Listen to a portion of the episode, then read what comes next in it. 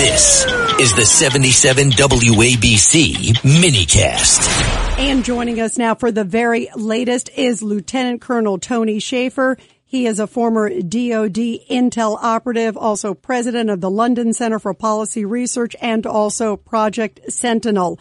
Uh, Lieutenant Colonel Tony Shaffer, this is really scary stuff. We now know that there are 14 dead Americans there in Israel.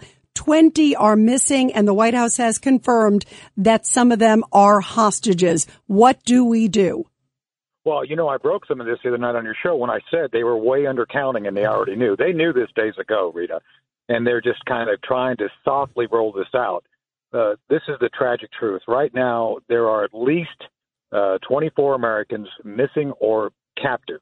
Uh, I think that number is going to rise probably closer to 30 by the time it's all said and done part of what's going on is uh, they're trying to figure out the best way to uh, potentially rescue these folks with the Israelis. That's part of why you've seen the delay in the ground uh, offensive by the Israelis. They're trying to figure out how to go about trying to mitigate and rescue, mitigate any death and, and rescue these folks in the process of planning their offensive operations. And I'm going on the record forecasting we're going to see the full full force of the Israeli army moving in probably Thursday or Friday this week to go and start the offensive into the Gaza Strip. So you believe the ground invasion will begin then? We do know that they've called yes. up reservists, Tony Shaffer, Correct. anywhere from, uh, they've called up 300,000.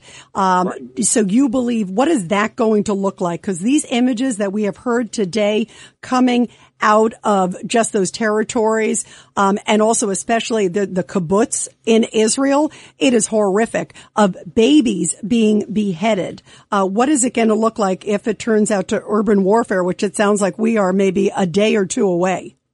We are. So right now they're going through a basically a, a, a mustering process. Bringing in that many folks, that military folks, all at once takes some time. You got to retrain them. You got to get them back, uh, get their mind right, so to speak. So it's going to take a couple of days to do that. Plus, the issue of hostages is, is also being worked. But uh, mark my words, Rita, there's going to be no hesitation by, of using military force. Regarding that, we're talking about a, an area of terrain the size of Manhattan and the Bronx. That is to say, that's the size of, of the Gaza Strip, with 2 million people. So it's going to be a very difficult uh, proposition for the military to move effectively through that. Plus, you have the added issue of refugees who are innocent who have been cut off because of the siege. Right now, there's no power, there's no water. All these things are going on to uh, break the will of Hamas. It's going to be brutal. And we're talking about, if you remember what happened in Fallujah, when we had to go through there, this is going to be an order of magnitude probably more difficult than Fallujah because of the density of the population and the difficulty of terrain they're going to have to go through and, and, and uh, secure. Tony, it's, uh, it's Richard Weinberg. Let me ask hey, you this. Hey, Judge. It's good to talk to you again, but, but it's awful under these circumstances. I think that we have the danger here of a two front war. That Hezbollah is going to take the actions out of Lebanon. And it raises the question to me as, as a layperson, Colonel. You have military forces, you have the aircraft carriers off, uh, off Israel that can hit Hezbollah. Does the United States take action if Hezbollah starts moving against the Israeli people? The answer is I don't know, but we're moving actually a second carrier into the Red Sea. So there's going to be two air, uh, two battle groups, two aircraft carrier focused centric battle groups in the region. And the answer may well be yes, uh, we will have the technical capability, but this is the problem, Judge. Uh, two words: Joe Biden. Uh, Joe did not come across today with any great deal of assurance. He looked weak. And arguably, that's why we've seen Hamas and others uh, encouraging Hamas, which I would believe is the IRGC, the Iranians, moving to do this. Right now, the Israelis have done some preemptive strikes that have not been well covered regarding Hezbollah in the in the border region just north. So I think the Israelis have sent a very strong message, although it's not been very public on our side, to re- basically remind Hezbollah there's going to be a great cost should they decide to take up arms and, and do anything on the north. So I agree with your assessment. I think right now it comes down to uh, it's a it's a game of poker, and uh, the Iranians and their allies in the region are trying to figure out can they do more without suffering consequences, and and if they think they can get away with it, get away with it without consequences. Indeed, I think they will take the two front well, approach Tony, to do something. Tony, there's another issue that always comes up when they have these battles.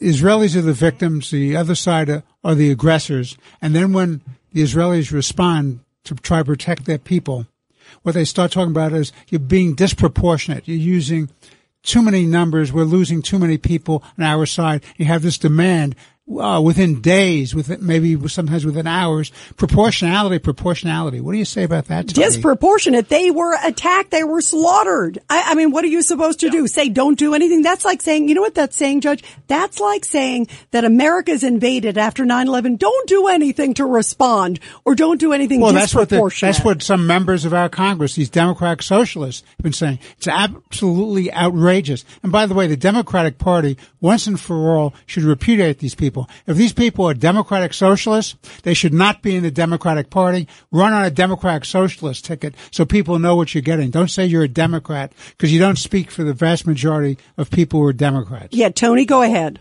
Well, that that's the point. I mean, look, uh, I, I have been working hard to differentiate between the progressive socialists in the Democrat Party and the Democrat Party there is a difference. And yes, Judge, there's an opportunity here for the Democrat Party to get its name back because it's been badly soiled by Rashid Tlaib, uh, uh, uh, uh Representative uh, Ocasio Cortez, and a number of others. And yeah, look, babies were beheaded. Uh, the, look, uh, there, there was reporters going into the, the kibbutz today looking at this firsthand. And it's horrific. This was slaughter. This was this was a, a well planned act of terror where the innocent were primarily targeted.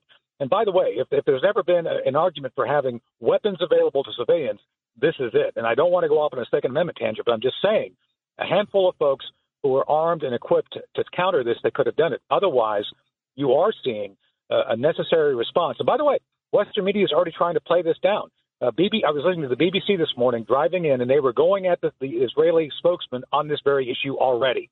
So tell, I'm just telling you that there's progressive left media and progressive left members of the, of the Democrat Party who are trying to downplay the severity of this attack, and it's shameful. Yeah, I agree. It is disgusting. Uh, well, Lieutenant Colonel Tony Shaffer, thank you for joining us on this huge news day. We appreciate it and uh, keep up the good fight. Thank you, Tony. Thank you, Tony. Thank you, Rita. Thanks, Judge.